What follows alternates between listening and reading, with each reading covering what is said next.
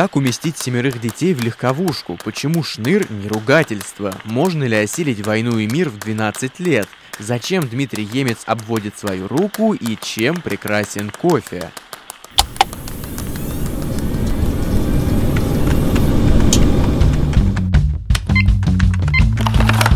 Авторизация.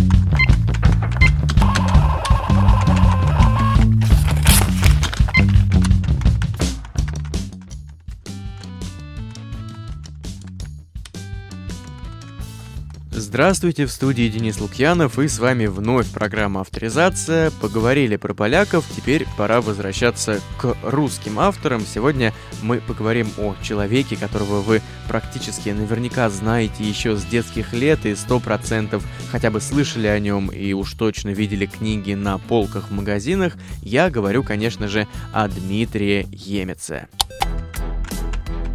Авторизация. О жизни. Родился Дмитрий 27 марта 1974 года в Запорожье. Папа у него был метеорологом, а мама работала журналисткой, и поэтому он рассказывает в интервью, что его с самого детства сопровождал стук рук по клавишам печатной машинки. Это часто происходило, естественно, по ночам. Собственно, все журналисты, по-моему, в любое время работают по ночам. И вот это ощущение какого-то писательства, неважно чего, статей, каких-то очерков, других там вещей на стыке жанров, допустим, оно было рядом и, возможно, кстати, даже поспособствовало потом тому, что Дмитрий сам стал писать. Окончил он филфак МГУ и очень начал увлекаться в это время Гоголем, творчеством Гоголя и творчеством Чехова. Дизертация у него, по-моему, была на другую тему, но вот это увлечение этими авторами он пронес со студенческих лет до сих пор отдельный плюсик в карму автора за это, потому что э, Гоголь и Чехов это в сердце навсегда у вашего ведущего тоже. Писать, в принципе, Дмитрий начал довольно рано, потому что уже в 22 года он стал самым молодым членом Союза писателей, между прочим.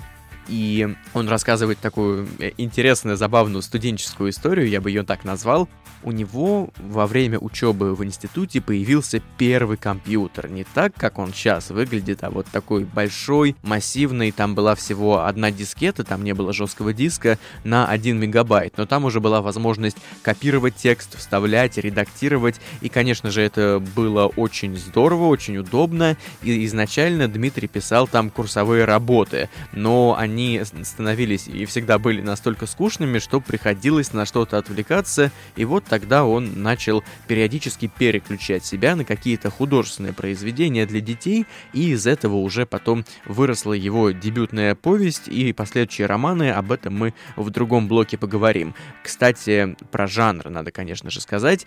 Вот в интернете нашел такую формулировку, что это хулиганское фэнтези. По-моему, Дмитрий тоже так это называет, но потом поясняет, что это скорее просто такое некое другое название для юмористического фэнтези, и, по сути дела, эти две вещи очень-очень близкие. Ну, считайте авторское наименование. Раз Гоголя вспомнили, если Гоголь хочет называть «Мертвые души» поэмой, то называет. Если э, Дмитрий хочет называть это хулиганским фэнтези, то, пожалуйста, welcome никто и не против, так даже интересней, так даже хулиганистей.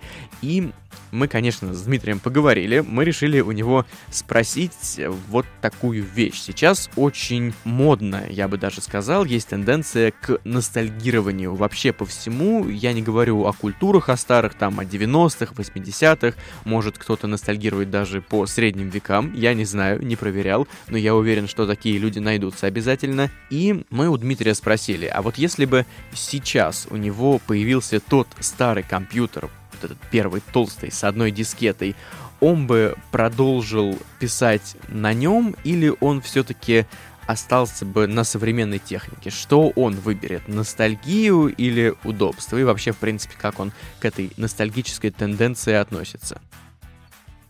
Экран состоял из таких зеленых лампочек, и когда одна из них перегорала, в букве снова была выгравирована дыра, например, там буква К, а в ней дырка, это значит какая-то маленькая лампочка перегорела. Э, но это был уже настоящий компьютер, и после печатной машинки это, конечно, гораздо легче было работать. Поэтому я думаю, что один из первых компьютерных писателей я потому что тогда мало кто работал еще на компьютере. Это было очень, очень тогда необычно, и многие говорили, как ты можешь работать на компьютере. Но тогда компьютер был другом писателем. Сейчас компьютер постепенно становится писателем врагом, потому что, во-первых, он уводит у них людей, которые в компьютере совсем другие вещи делают, да, они книжки читают. А во-вторых, сам писатель сильно отвлекается. Поэтому в самых первых компьютерах с лампочками, где можно было только печатать, там, конечно, писатели были более продуктивны, несмотря на то, что сам компьютер оставлял желать лучшего. Ностальгия и тоска по прошлому – это хорошее качество, но оно немножко тупиковое. Ну, представьте себе, что актриса 18 лет сыграла Джульетту, и потом всю жизнь у нее ностальгия, она уже далеко не Джульетта, и пора переходить там на более м, такие возрастные роли, да, она все еще Джульетта, так и, и писатель. Если он всю жизнь себя примеряет в одной какой-то книге, которую он написал когда-то в 20 лет, и все время о ней говорит, то получается, что вся сегодняшняя твоя жизнь не имеет смысла, потому что все как все хорошее, яркое было в прошлом, а это тупик. Мне кажется, что нужно отрабатывать каждую книгу так, как словно бы она была единственная. Например, мне кажется, что я своей лучшей книги еще не написал, что она где-то впереди. Не очень надеюсь, очень надеюсь, что Бог ее мне даст. И, ну, в общем, такие какие-то ощущения, что своего гениального романа, может быть, я еще не написал, он где-то вызревает. А, прочитайте «Моя большая семья» Бунт пупсиков, и ну, вы, может, обо мне больше знаете. Это довольно искренняя книга. Авторизация. Самое пикантное. Ну что же, настала пора самого интересного блока, в котором обычно все у нас намешано, но при этом намешано много всего интересного. Заговорили немножко про тенденцию, моду в некотором плане к ностальгированию, но дело в том, что Дмитрий Емец сам-то, как он признается в интервью, в моду не верит, особенно если это относится к литературе, потому что дело в том, что в любом случае мода — это продолжение человека, то есть модно может быть, ну сейчас так загну, наверное, кому-то одному. То есть ты делаешь то, что модно лично для тебя. Это не может быть переложено на массу, потому что массе не может быть какое-то событие, какой-то тренд продолжением группы людей, массы людей. Это продолжение всегда индивидуума, личности. Называйте как хотите, и мы принимаем ваши правки психологические, потому что там есть разница, мы сдавали это как-то на экзамене, но я думаю, что все предельно и так понятно. И Дмитрий говорит, что если мы говорим конкретно уже про литературу, нужно писать то, что тебе интересно, чтобы получалось хорошо, и вот она будет твоя личная мода, то есть не нужно попадать в какие-то модные тенденции, тенденции например, вампирские в детско-подростковой литературе, которые сейчас уже подугасли, но несколько лет назад, даже не несколько, но лет 10, наверное, назад они были очень-очень сильны, и это же относится и к читателям. Читайте то, что вам нравится, а не то, что модно. Если автофикшн модно, в кавычках показываю их сейчас, пытаюсь передать голосом, но вам это не нравится, понятно, что вы не обязаны никогда это читать, это не ваше продолжение. Такая интересная история. У Дмитрия Емеца 7 детей. Это здорово, это классно, и, конечно же, с этим связано много интересных историй. Я вот такую одну выбрал из интервью автора. Он рассказывает, что они раньше ездили на небольшом микроавтобусе, и, казалось бы, это должно быть при таком количестве детей удобно, здорово и весело. На самом деле все поворачивалось немного наоборот, потому что было много свободного места в этом микроавтобусе, и дети начинали ругаться, хулиганить, спорить с друг, друг, друг с другом. Поэтому Дмитрию приходилось придумывать для них так называемые, он, по-моему, это называет то ли машинные байки, то ли дорожные байки, какие-то истории, прям вот на ходу, просто чтобы они угоманивались. Сам автор говорит, что это, наверное, все-таки не стоит относить к чему-то такому, что можно было издать, к чему-то литературному, но потом это продолжение истории с микроавтобусом. Дмитрий стал возить детей и себя, семью, в принципе. Они стали ездить на легковушки, и это оказалось, в принципе, вполне себе удобно, и никто ни с кем не спорится, просто потому что места как раз достаточно, его не слишком много. В общем, мы решили у Дмитрия Емеца уточнить, а как ему кажется, почему вот эти истории, байки любого рода, не обязательно машинные, они всегда становятся хорошей опорой для сборников рассказов рассказов, посвященных вот всяким байкам из склепа, как это принято говорить. Опять же, не обязательно из склепа, естественно, все может быть куда позитивней, но давайте послушаем, что об этом рассказывает автор. Наверное, очень многие машинные сказки или байки особой ценности не имеют.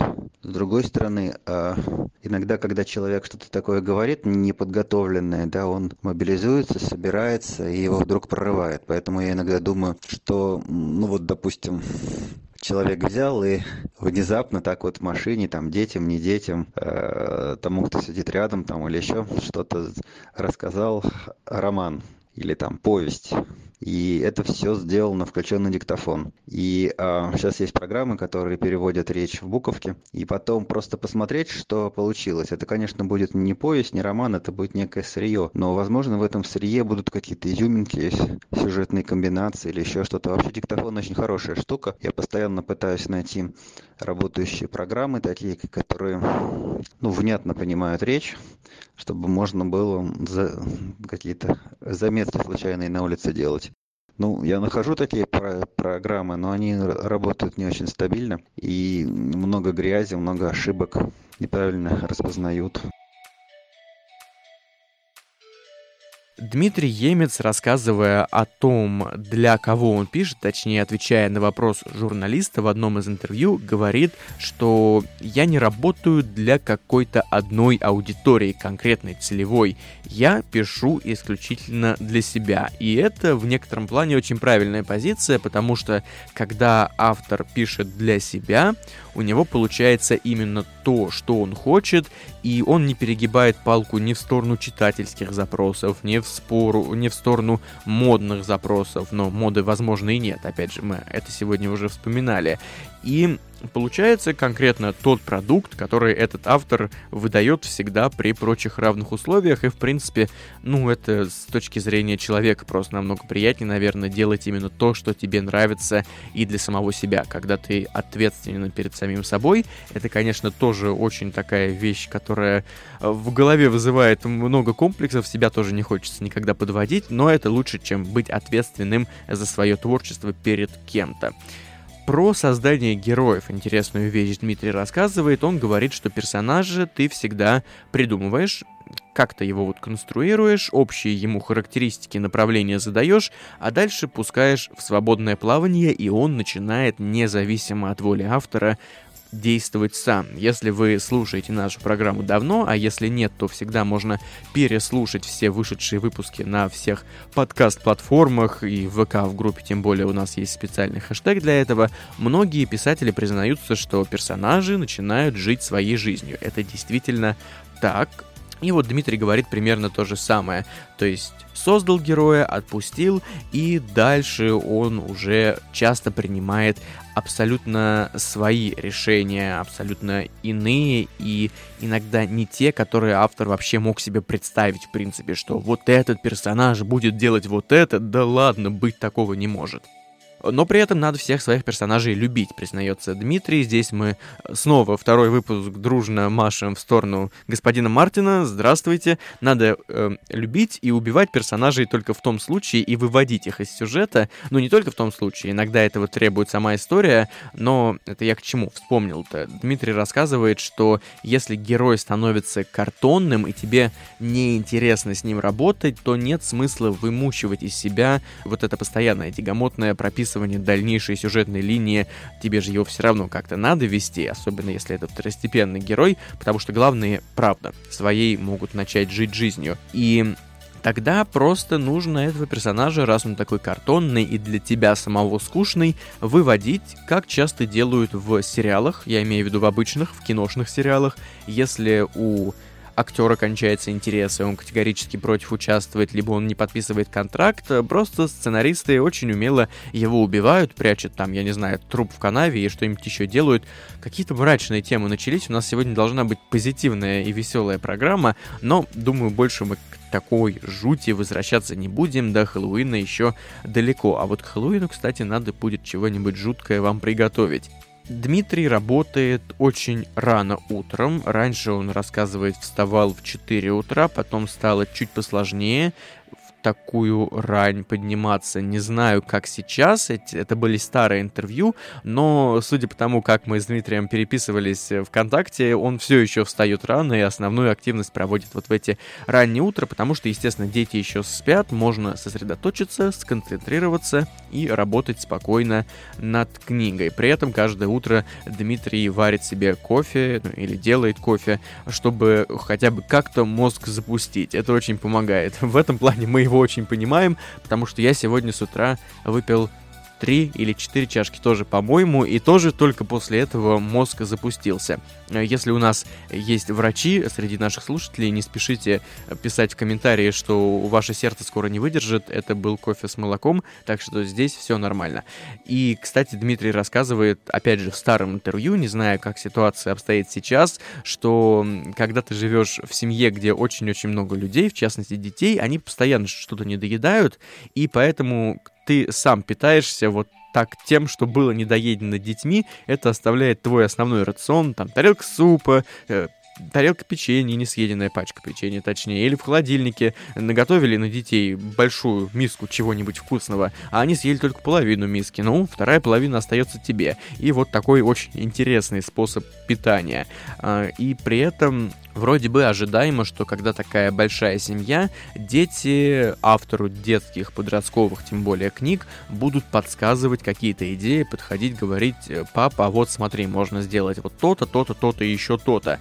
Но обычно Дмитрий все все идеи, точнее, не выслушивает от них, потому что либо часто это что-то еще, ну, такое сырое, что тяжело вести сюжет, либо по другой причине каким-то образом, точнее, не каким-то образом, а Дмитрий просто подмечает жесты, мимику какие-то, может быть, случайно сказанные фразы, и вот это уже переносит в книги. То есть в этом плане, естественно, дети ему помогают. Не напрямую подсказывают, дают советы, а косвенно. И вот мы к Дмитрию Емецу обратились с таким еще вопросом, а было ли у него такое, что любой герой изначально планировался по одному, был создан, его запустили в свободное плавание, и вот он к концу истории или к середине стал ну совсем не таким в этом своем путешествии вольным, как автор его изначально задумывал. Давайте слушать. Да, это счастье, когда персонаж начинает жить своей собственной жизнью, отделяется от писателя, и тогда тебе ну, не нужно чувствовать, что ты тащишь с собой на веревке персонажа, который сопротивляется, делает что-то не то. А когда он живет сам, а ты за ним записываешь. А когда таких персонажей много, то тебе начинает казаться, что ты не писатель, а просто записываешь ну, что-то реально происходящее с реально существующими людьми. И это счастье. Это значит, книга живая, и что-то начинает получаться. А если герой, наоборот, мало живой или не живой, или какой-то такой картонный, то он постепенно вытесняется на второй план. Пример тому 12 стульев. Главный герой 12 стульев – это Киса Воробьянинов. Но потом пришел Остап Бендер, и так плечиком подвинул главного героя, сам он стал. У меня то же самое бывает. То есть начинаешь одного героя позиционировать как главного, потом через какое-то время смотришь, там уже Баб Ягон на первом плане, или Улита, или Мефодий Буслаев, или еще кто-то. Ну, в общем, происходит подвижка героев в системе одного сериала. Дмитрий Емец говорит, что не бывает, в принципе, плохих книг. Это даже уже почище не Фауста, а почище Вайлда будет, который говорил, что есть книги только написанные хорошо и написанные плохо, а нет нравственных и безнравственных. Здесь уже просто Дмитрий говорит, что нет плохих книг, есть какие-то вещи начинающие. То есть человек начал, и поэтому ну, это его первая работа, может быть вторая, но все равно еще сыроватая, и именно поэтому она не дотягивает до такого уровня прям крепкой-крепкой литературы. Может быть, кто-то пишет не в своем жанре, сам, допустим, этого не осознавая. Он по какой-то причине работает над научной фантастикой, хотя на самом деле, если он попробует себя в фэнтези, условно говоря, опять же, то это будет получаться намного крепче и круче. При этом писать, как отмечает автор, нужно всегда на знакомом материале, иначе не получится ничего хорошего, ну или нужно этот материал очень-очень хорошо, досконально изучить, потому что иначе будет неправдоподобно, а никто не любит, когда получается уж слишком не неправдоподобно. При этом каждый, с точки зрения Дмитрия, может хотя бы раз в жизни написать один гениальный роман. Просто к этому нужно прийти. Потому что, по-моему, как он шутит в интервью, у каждого человека есть э, бабушка, история, которая уникальна и которая не будет ни у какой другой бабушки. Поэтому, в принципе, бестселлер может появиться у любого абсолютно, и дар поэтому, как отмечает Дмитрий, есть у каждого. Он просто может быть еще не открыт человеком или может быть направлен, опять же, не в то русло. Дмитрий Емец очень любит слушать аудиокниги и говорит, что это очень классный формат, особенно если вы даете слушать их детям или подросткам, потому что им аудиально намного проще воспринять тот текст, до которого они еще не доросли. И вот он рассказывает про свою дочку в интервью, не знаю, сколько ей сейчас лет, но на момент этого материала ей было 12, и она тогда спокойно, он рассказывал, слушала «Войну и мир» и нормально это все дело воспринимала. То есть, видимо, подключаются какие-то другие каналы восприятия, которые у детей работают в разы лучше, чем у взрослых, и им просто проще разобраться даже во всей этой толстовской э, серьезной, тяжелой и, ну, крупной прозе достаточно. Да, послушать «Войну и мир» в 12 лет и понять это, конечно, сильно, правда. Помимо этого, Дмитрий, когда его спрашивают об электронных книжках, он рассказывает, что, в принципе, сам больше любит бумагу, но при этом не отрицает и советует никому не отрицать электронные книги. Это нормально, неизбежно, потому что в этом, в принципе, вся история развития и роста человечества. Раньше человек, Дмитрий так в интервью говорит, которому принесли после глиняной клинописной таблички папирус, тоже мог возмущаться, да что это за ерунда, да эти глиняные таблички в разы лучше, зачем вы мне принесли эту горящую бумагу? Ну, кстати, возможно, если бы в Александрийской библиотеке были не папирусы и не бумажные тексты, а глиняные таблички, все было бы слегка по-другому, но это мы уже отвлекаемся. Дмитрий Емец не смотрит практически телевизор. Он в одном из интервью говорит, что у них дома, в принципе, нет ящика, как принято говорить. И при этом не любит компьютерные игры, потому что это уход от реальности. А человек, который не может зыбко стоять на том, что существует действительно, но при этом очень комфортно себя чувствует, особенно проводя много времени, то есть плотно стоит на ногах, хорошо держится, на том, что выдумано, ну, ни, ни к чему хорошему этого человека это не приведет, особенно если он талантливый, то есть он свой талант, по сути дела, вместо того, чтобы направлять в какое-то занятие, отправляет прямиком в увлечение компьютерными играми, опять же, если это прям приобретает какой-то такой формат, ну, может быть, даже не совсем зависимости, а хотя бы около зависимости. И классную аналогию Дмитрий говорит, если раньше талантливые люди спивались, то сейчас они вот могут уйти с головой в компьютерные игры. В принципе, одно и то же. И в интернете сам автор проводит где-то примерно 5-10 минут в день. Опять же, выдержка из старого интервью. Не знаю, насколько это сейчас оправдано. Я так понимаю, это если нет никаких там срочных дел, кому-то надо написать, ответить, э, получить редактуру, отправить книжку на редактуру. Это вот имеется в виду именно свободного пользования для себя любимого. Авторизация. Книжные развалы.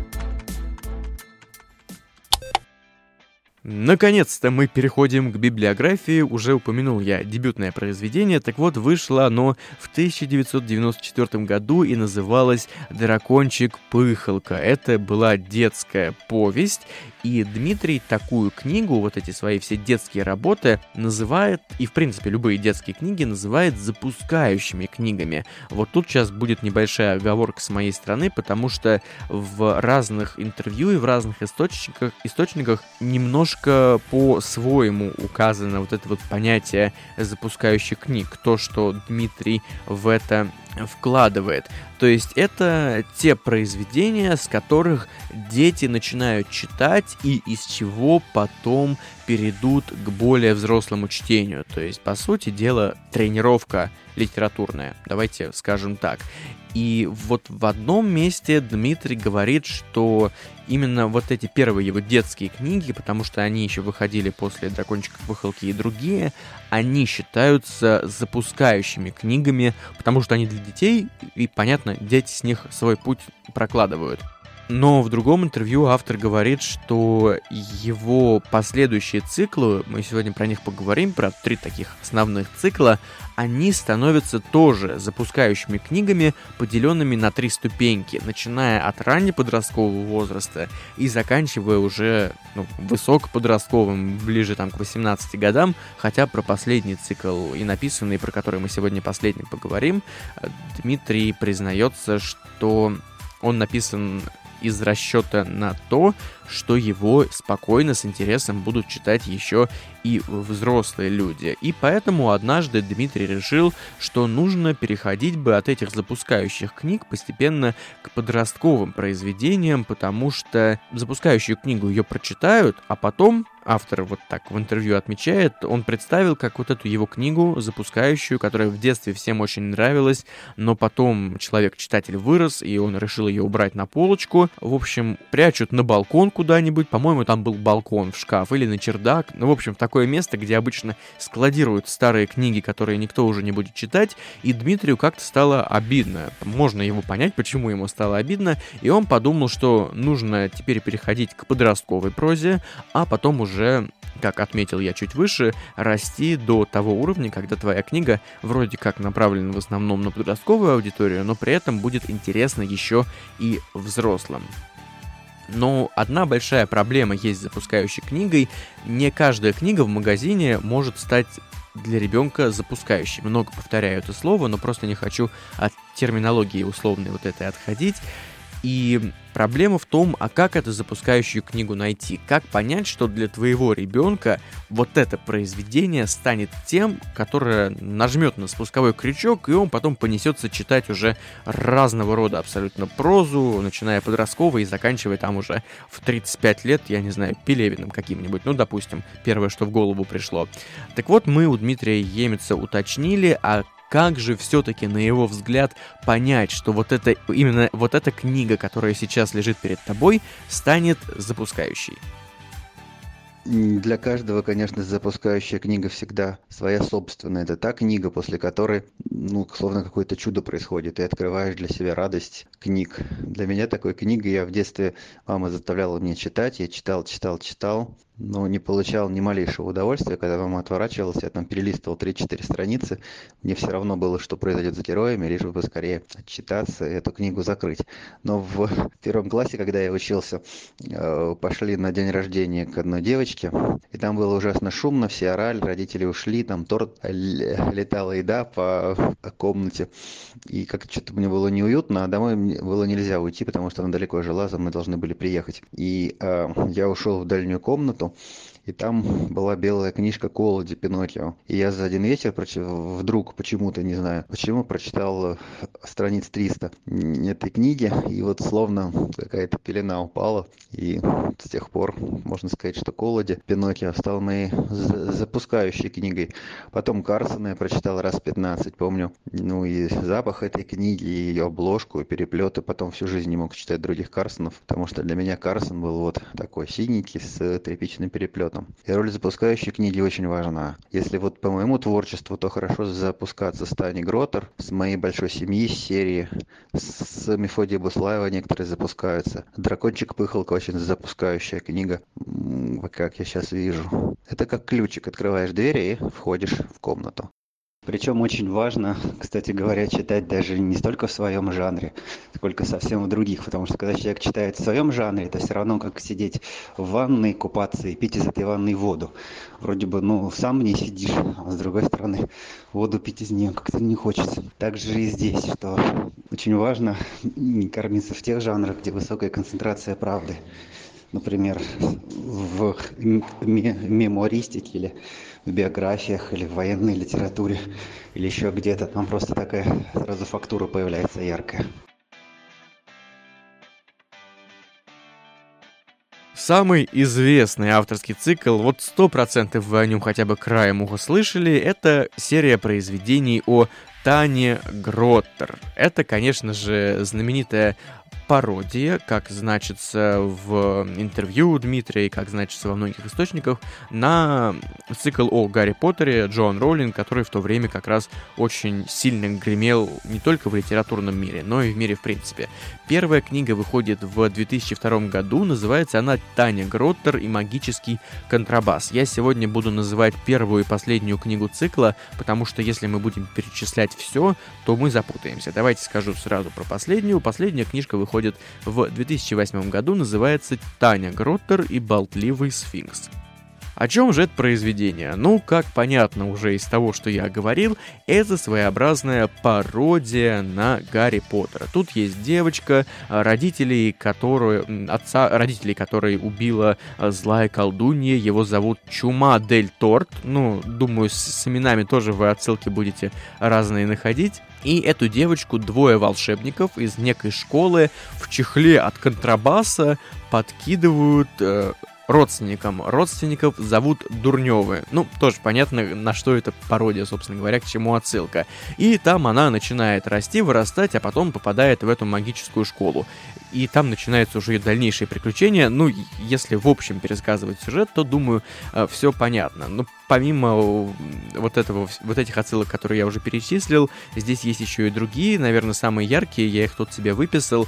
У Тани Гроттер не шрам на лбу, у нее родинка на носу. Здесь есть персонаж, которого зовут Бабьяк, отлично, прям здорово-здорово, а, и вместо Хогвартса здесь Тибидохс. Ну, на самом деле, кстати, мне кажется, что в некоторых переводах могли и такую адаптацию даже сделать для названия. Остальных я перечислил. Э, я читал перед э, программой комментарии на рецензии на книге, и вот одна фраза, мне кажется, просто прекрасно описывает весь этот цикл, автора благодарю за эту фразу, не знаю, по-моему, очень гениально получилось. Зачитываю вам цитату. Этот цикл — это эдакий Гарри Поттер в переводе «Кураж Бомбей». Вроде сюжет похож, а благодаря переводу все меняется на саркастичный лад. Как, в принципе, серия этих книг появилась? Дмитрий видел популярность Роулинг и подумал, что, возможно, вот такая пародия это будет хороший пиар-ход, во-первых, а во-вторых, это будет некий трамплин, который его книгам позволит э, выскочить, ну да, пускай книги будут выскакивать, позволит читателям, большему количеству читателей узнать о его произведениях благодаря вот такой вот схожести и сейчас мы как раз-таки приближаемся к истории о плагиат, не плагиат, а что вообще такое. Дело в том, что книгу должны были перевести первую, по-моему, или не первую, а одну из книг должны были перевести на английский язык, и тогда, конечно, об этом прознала сама госпожа Роулинг, и начался, началась судебная история.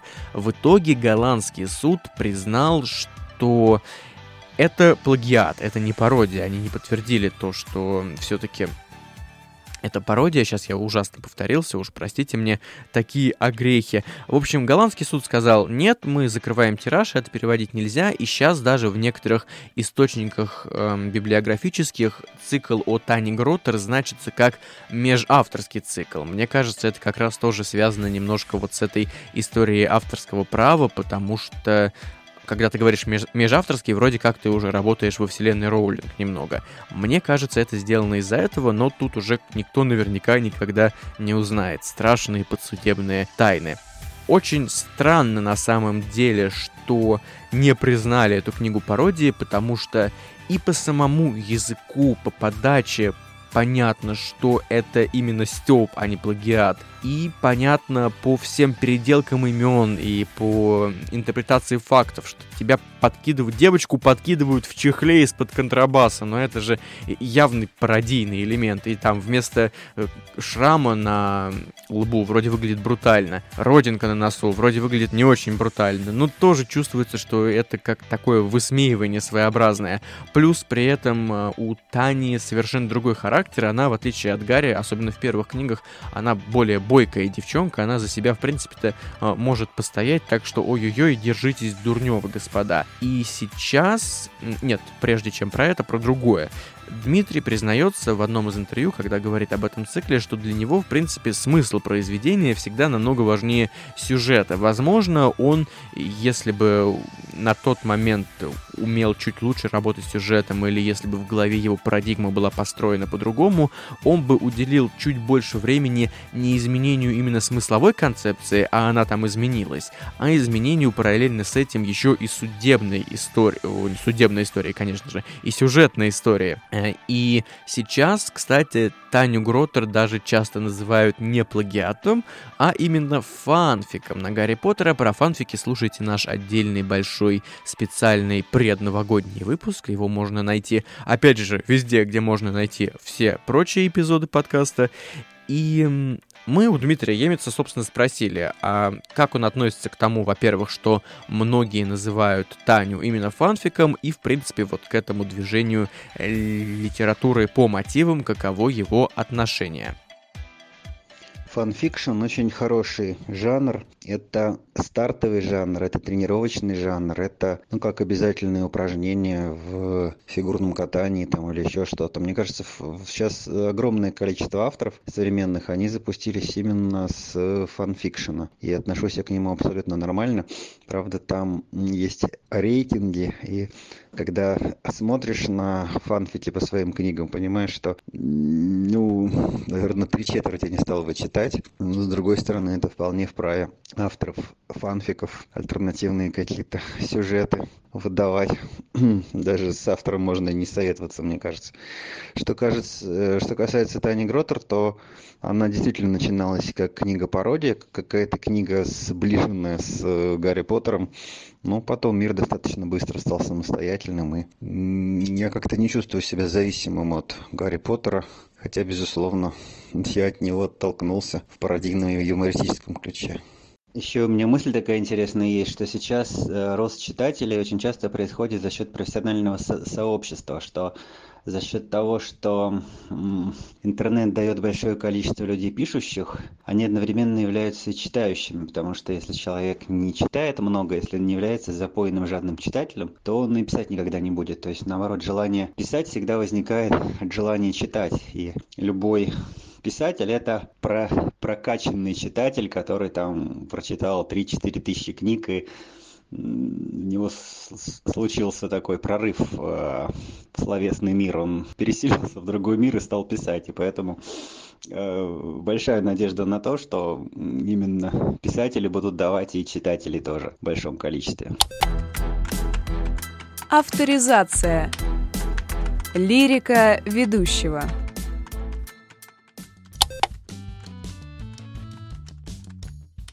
Сейчас снова у нас лирическое отступление. Дмитрий в одном из интервью говорит, что, возможно, западная подростковая литература продается больше и ее читают больше людей, потому что там, за границей, это принято делать комплексом вещей. Что я и Дмитрий имеем в виду? Это не просто книжка, а это книжки сразу фильм или сериал, это какая-нибудь игра или серия игр, это какой-нибудь мерч, какие-нибудь фанатские клубы, фанатские встречи и все, чем можно снаружи сам текст наполнить, чтобы он стал более таким, ну, масс-медийным, вот так, наверное, даже скажу.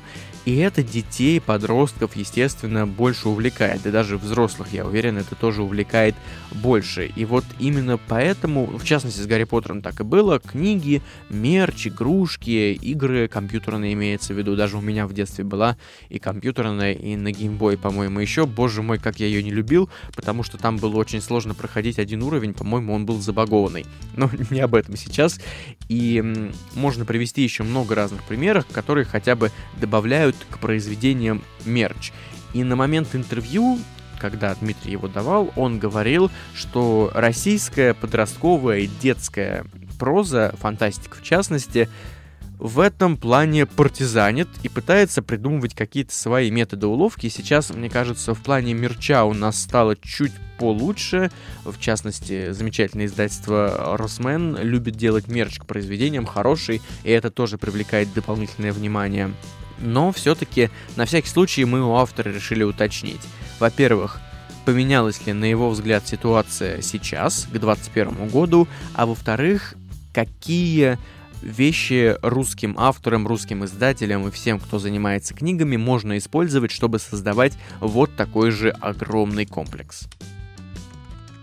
Россия пока что, к сожалению, не создает книжных трендов по полному циклу, да, то есть вот есть там, допустим, Мефодий Буслаев или «Школа ныряльщиков» у меня сериалы, или Таня Гротер, или «Моя большая семья», и, ну, в общем, просятся, чтобы был тренд, чтобы были фильмы, игры там и так далее, но пока мы не охватили это в полной мере. Вообще, Россия сейчас похожа на такого великана, у которого слабое кровяное давление, то есть большая кровопотеря, мало населения, и все больно переживаю, думаю, каким образом, ну, что я могу сделать для того, чтобы возродить. Был такой французский исследователь, он занимался статистикой. Статистика наука тогда была новая, и, э, но он не ошибался. Это был где-то конец 19 века, по-моему. И он просчитал, э, каким будет население всех европейских стран к середине 20 века. И практически не ошибся там по многим странам. А, а в Российской империи он сказал, что будет 600 миллионов. Но по факту, видите, сколько сейчас. И это к середине 20 века должно было быть 600 миллионов учетом там всех параметров. То есть мы потеряли не только тех, кто погиб в войнах, или там был расстрелян, или что-то там не сложилось, а мы потеряли и то, что могло бы родиться от тех людей, которые погибли в войнах.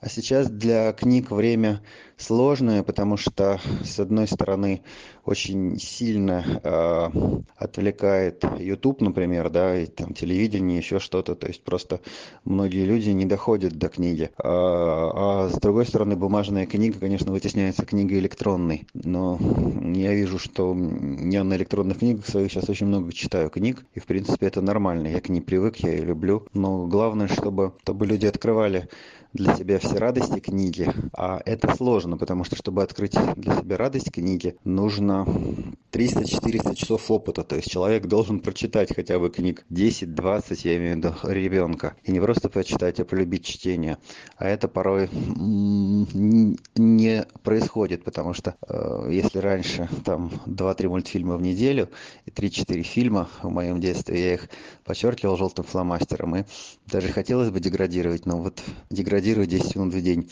и больше тебе телевизор ничего не, не даст. А, и э, поэтому я много читал, там 300-400 страниц в день. Это для меня было совершенно, ну, такой средней нормой. И это было еще немного. У нас были девочки в классе, которые читали там по две книги в день.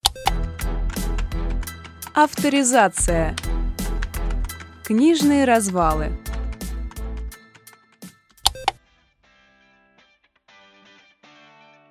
Ну что же, снова о литературном. Следующая серия называется «Мефодий Буслаев», ну, условно ее название это, и первая книга, соответственно, носит заголовок «Мефодий Буслаев и маг полуночи». Вышла она где-то в 2006, может, ближе к 2007 году. И последняя, сразу давайте уже скажем, называется «Мефодий Буслаев. Самый лучший, самый лучший враг», и она появилась в 2017 году.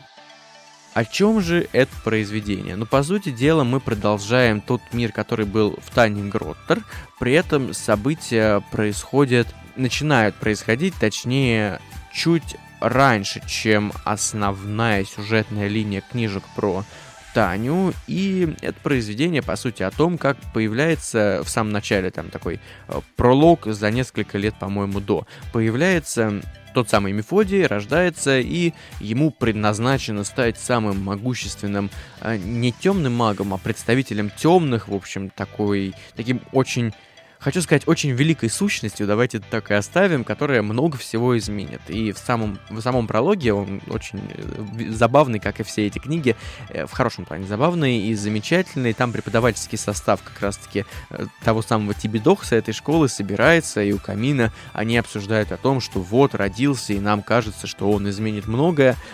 Очень яркая сцена, по-моему, для открытия первой книги первого цикла. Ну и с Мефодием тоже начинают происходить всякие разные вещи, вещи. И здесь, конечно же, герой очень сильно меняется за весь цикл, потому что он из такого откровенного, не самого лицеприятного человека, подростка проблемного, ему было 12 в начале серии, по-моему, превращается уже в осознанного 20-летнего юношу, меняет взгляды свои, какие-то установки моральные тоже, И это, естественно, книга о постоянной борьбе света и тьмы, и света и тьмы, потому что Мефодию предназначено стать вроде как вот этой темной сущностью могущественной. А, ну, я просто универсальное слово в качестве сущности использую. Но на протяжении всех книг ему придется задавать себе много вопросов, поверьте.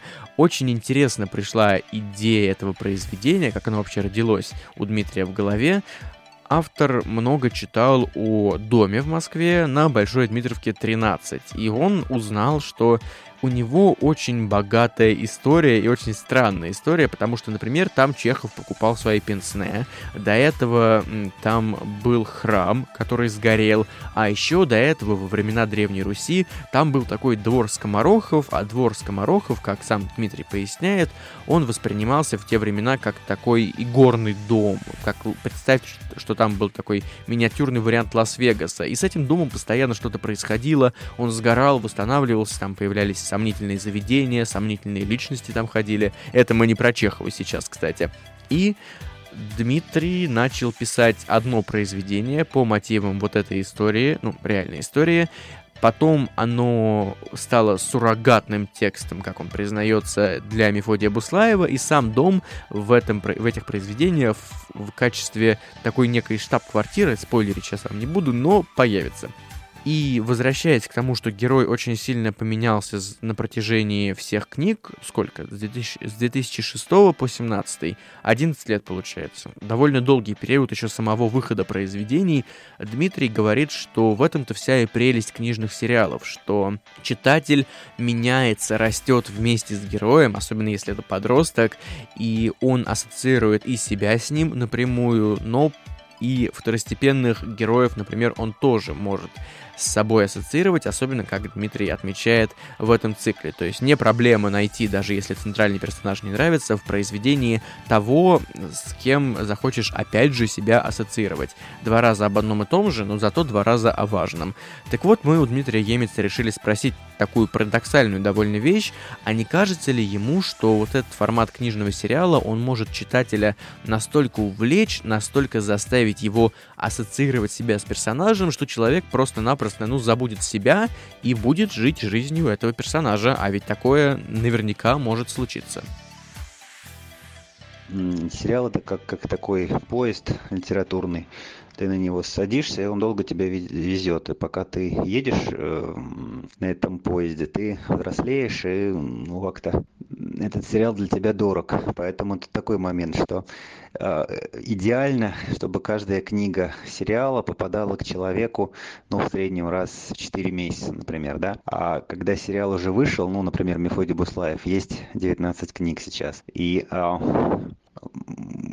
если человек его разом прочитает там за две недели, то эффект э, будет меньше, чем если бы он начинал его читать, когда ему 12, а заканчивал, когда ему 17, да, то есть, ну, больше был бы охват охват жизни. И как в общем очень важно когда ты именно взрослеешь вместе с каким-то сериалом который в это время выходит. Ты ждешь каждой книги ты ее покупаешь ты думаешь, что будет дальше. Поэтому если можно было бы, а, то, ну, если вы читаете какой-то сериал, то как-то вот ожидание, ну, как можно сделать ожидание, когда эти книги уже есть? Такой момент тонкий. Да, порой бывает, что человек начинает ассоциировать себя с тем или иным героем или выбирает его как ну, такой маяк для движения или старается быть на него похожим. У меня, например, это был Капитан Блад отчасти. Ну, я себя не представляю. Тут, наверное, все зависит от того, насколько сильно себя ассоциируешь с героем. То есть, если ты меняешь себе имя в паспорте на Капитан Блат, наверное, это перебор. А если просто стараешься быть похожим на кого-то, и это более-менее позитивный какой-то такой товарищ. Здесь просто в векторе человеческого развития какой момент происходит. Например, один человек видит, что ему там не нравится его фигура. Допустим, он толстый. И один говорит, я там ужасный, безобразный, кошмарный, и выбирает себе какой-то кошмарный референс, да, и начинает усиливать свои недостатки. И также бывает и с героями тоже, да, то есть, допустим, неуверенный в себе человек выбирает какого-то совершенно отрицательного героя, начинает ему подражать. И вот, ну, как правило, если книга такая какая-то хорошая, ну, я не имею в виду, что мои книжки хорошие, а просто вот если в книге есть ну, такое пространство внутреннее, то каждый находит себе уютный уголок. Например, в Винни-Пухе подражайте кому угодно и преуспеете. Авторизация. Лирика ведущего. Вы, наверное, заметили, что Дмитрий Емец использует в своих, в своих произведениях либо русские, либо такие околославянские имена, и это очень интересно в том плане, что сейчас она наблюдается тенденция, которая началась довольно давно, это мода, опять же, много сегодня это слово упоминаем, на зарубежные имена даже в российских произведениях. Одно дело, когда это обосновано, э, ладно, у тебя там выдуманный мир, и там выдуманные околоевропейские имена, но и сама вселенная, в принципе, похожа вот на эти немецкие уютные домики, что-то такое. Окей, ты обосновал, хорошо. Но иногда это происходит абсолютно без причины, и вот как раз-таки в этот момент ты задаешься вопросом, а зачем? Вот просто а зачем? И с псевдонимами такая же история тоже происходит. Многие российские авторы, особенно фантастики, берут себе именно английские либо европейские псевдонимы переиначивают под такой формат. Мы тут недавно с коллегами по чату Таврида, если кто-то нас слушает, всем привет передаю, обсуждали этот вопрос, и многие не, недоумевают, почему так происходит. Можно ведь придумать крутой российский псевдоним. Короче говоря, мы у Дмитрия Емеца тоже уточнили, а как ему кажется, из-за чего вообще происходит то, что происходит, почему люди используют европейские англоязычные имена там, где можно вставить русские. Не обязательно прям исконно славянские, не обязательно Ратибор условный, но почему? Ну, есть, к сожалению, такая тенденция на иностранные имена и фамилии. Особенно часто это видно, когда молодые авторы тебе там что-то показывают, присылают или мастер-класс читаешь. Это, ну, во-первых, просто человек подражает тем книгам, которые он прочитал, а это могут быть иностранные книги, соответственно. Ну и происходит какое-то такое культурное объединение, культурное объединение, двойной смысл, да? Ну, то есть объединение культур, когда мы начинаем что-то такое подражать и в общей массе культур существовать. Это иногда дает интересные результаты, но чаще всего просто на своем игровом поле гораздо проще отыграть. Человек всегда в литературе востребует правду. Когда вы рассказываете о реально существующем человеке, хотя бы он там у вас был герой фантастической книги с мечом, или берете локацию понятную вам, то есть город, который вы знаете там до последнего камня, расположение улиц, поселок, ваша дача, ваша собака, ваши знакомые там и так далее. Это получается интересно и ярко, а если это все вписать в какие-то фантастические реалии, то это интересно. И, ну, то есть вашу книгу можно умножить сразу там на 10. А если вы подражаете там английскому автору, то ее на 10 умножить нельзя, потому что, ну, вы не знаете английских городов, не знаете там английских собак, лесов. У вас нет той фактуры, которую можно было получить на своем материале. Поэтому такие книги, как, как, как правило, я не знаю примеров, когда они там совсем браванули, сработали работали. Просто, ну, малый запас правды. Авторизация. Книжные развалы. Следующий цикл, последний, о котором мы сегодня подробно поговорим, еще один упомянем, это Шныр – это не ругательство, как мы вам уже заспойлерили немного. Это сокращение от школы ныряльщиков. И что же это за произведение? Очень интересный такой э, замес здесь. Ой, замес, какое некрасивое слово. Очень интересная задумка здесь. Потому что все происходит уже вне мира Мефодия, вне мира Тани Гроттер. Здесь э, наша реальность, но немного альтернативная, потому что ад и рай существуют в действительности, только называются они по-другому. По-моему, рай двушка, а ад болото. И как раз-таки вот есть такая организация, Шныр, школа ныряльщиков, и члены этой организации обладают определенными силами, их выбирают для того, чтобы они туда попали золотые пчелы, тоже там очень надо вникать в это дело, я так сейчас тизерю вам, но я думаю, что вам нужно будет, если вас заинтересует, я надеюсь, что вас заинтересует, вникнуть подробнее, потому что я боюсь заспойлерить. И, короче говоря, эти члены шныр, шныряльщики, они, соответственно, могут нырять в рай и в ад, и они собирают определенного рода артефакты, которые, естественно, не должны попасть в чужие, в нехорошие руки. Согласитесь, задумка очень даже интересная. И, кстати, нырять они могут туда-сюда, если память не изменяет, по-моему, только на Пегасах или около пегасических, около пегасических существах. В общем, первая книга выходит в 2010 году, называется она «Пегас, лев и кентавр», и последнее произведение называется «Сердце девушки», это повесть, если не ошибаюсь, и вышла она вот буквально в 2021 году. Очень э, хочу я сказать, что классно началась первая книга с описания наступающей зимы. Не знаю, почему-то оно меня очень сильно тронуло сам до конца не представляю, почему конкретно, но это я вас так умело заманиваю в капкан, чтобы вы пошли, нашли, купили и обязательно почитали.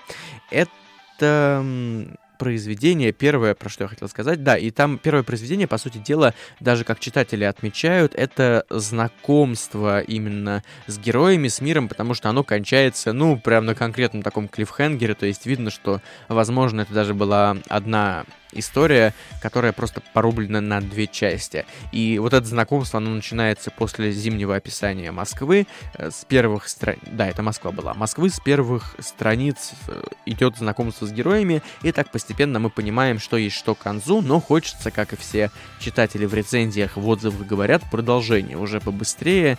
Кстати, я еще случайно совершенно наткнулся на... Ну, как случайно, точнее, я ее случайно открыл, я думал, я открываю другое произведение, но я уже начал читать его и думал, что-то как-то слишком резко нас кидают, а это оказалось не первая книга цикла, а вообще, по-моему, третья или четвертая. Называется она «Мост в чужую мечту», но я хочу про нее немного поговорить, потому что, во-первых, это то произведение, которое, отрывок из которого я буду читать в конце, а во-вторых, оно очень интригует с первых строк и очень интересно идет. И вот тут ты чувствуешь, что это как раз тот цикл, который уже не только для подростков, и даже скорее для подростков, которые подошли к грани взрослости, потому что там происходят такие вещи, ну, которые уже 16 плюс, даже ближе к 18, это вам, ну, например, это не спойлер, это есть на первых страницах, ладно, там, там будет самоубийство, ребят, и потом будет ре реф рефлексия, да, рефлексия, правильно говорить, у одной из героинь на эту тему. Это уже ощущается совершенно по-другому,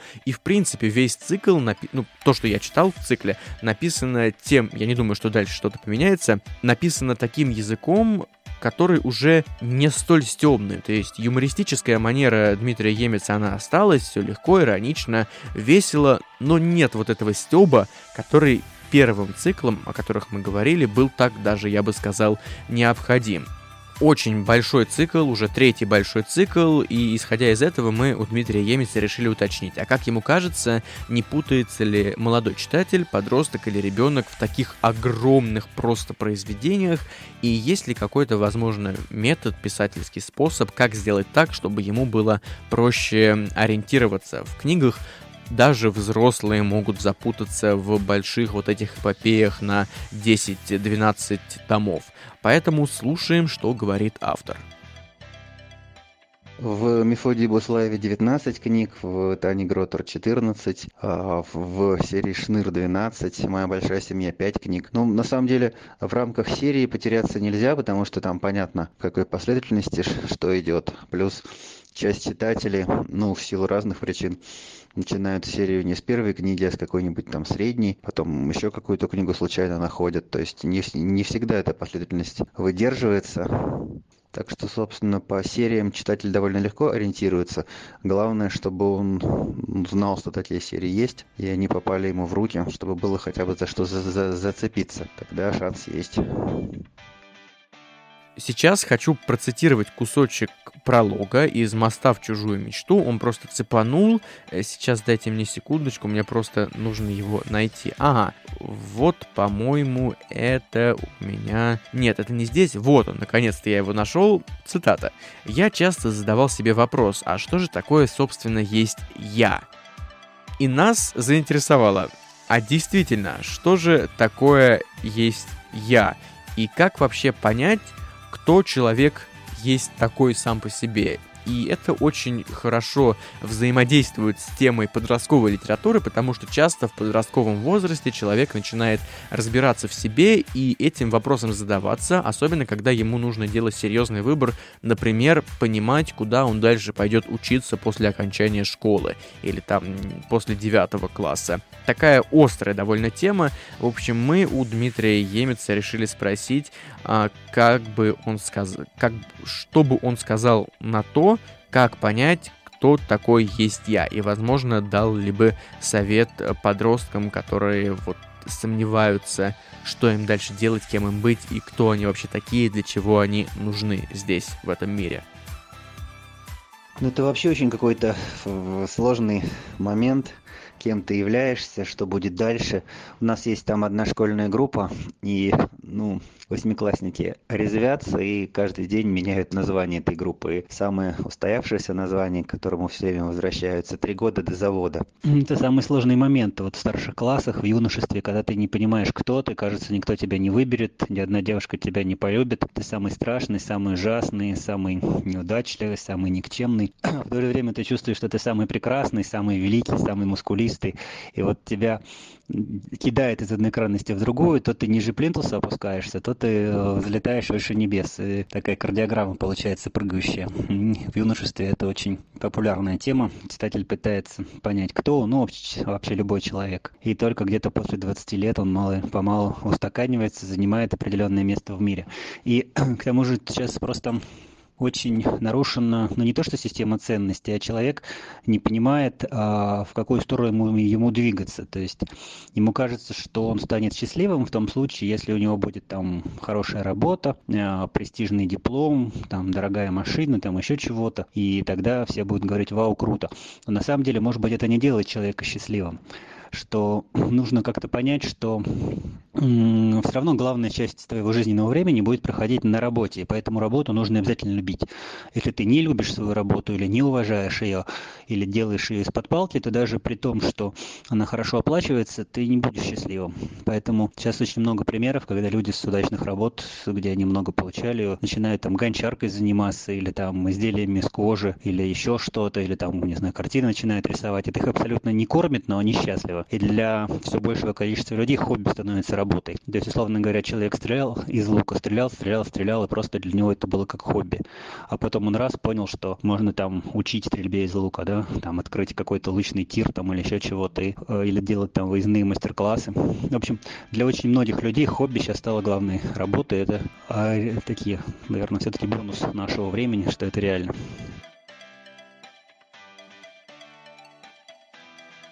Небольшая сейчас отводка от всех циклов в принципе насчет обложек.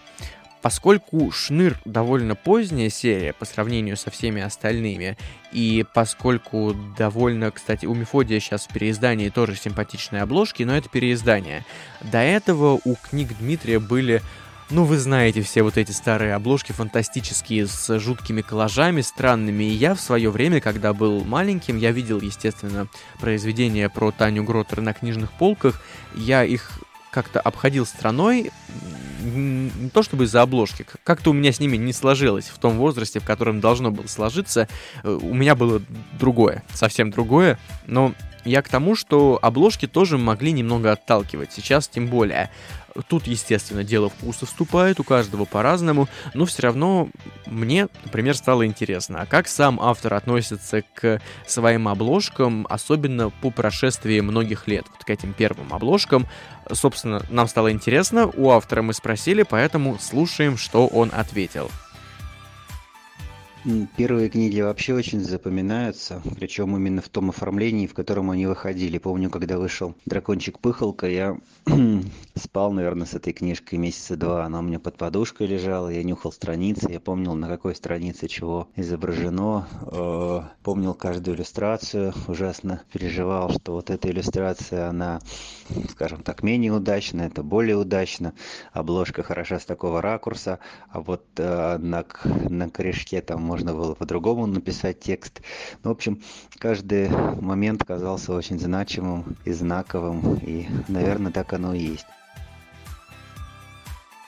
Сейчас еще Дмитрий работает над циклом «Моя большая семья». Это уже такая, ну, взрослая проза, назовем ее так, про реальную жизнь, реальные будни в многодетной семье. Сейчас вышло две книги, называется первая «Бунт пупсиков», вторая «День карапузов» планируется, по-моему, 5. И вот тут, кстати, уже возвращаясь к теме того, что Дмитрий реального ничего не заимствует от своих подростков, от своих детей точнее, вот здесь он берет настоящие иногда даже имена. Поэтому это такое довольно увлекательное и очень милое, по-моему, получилось чтение.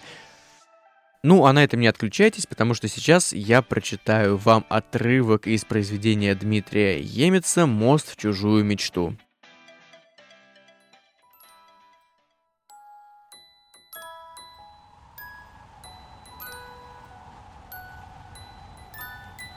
Ветер налетал порывами. Вдоль длинных домов и по проспектам невозможно было идти, сбивало с ног, хлестало по лицу.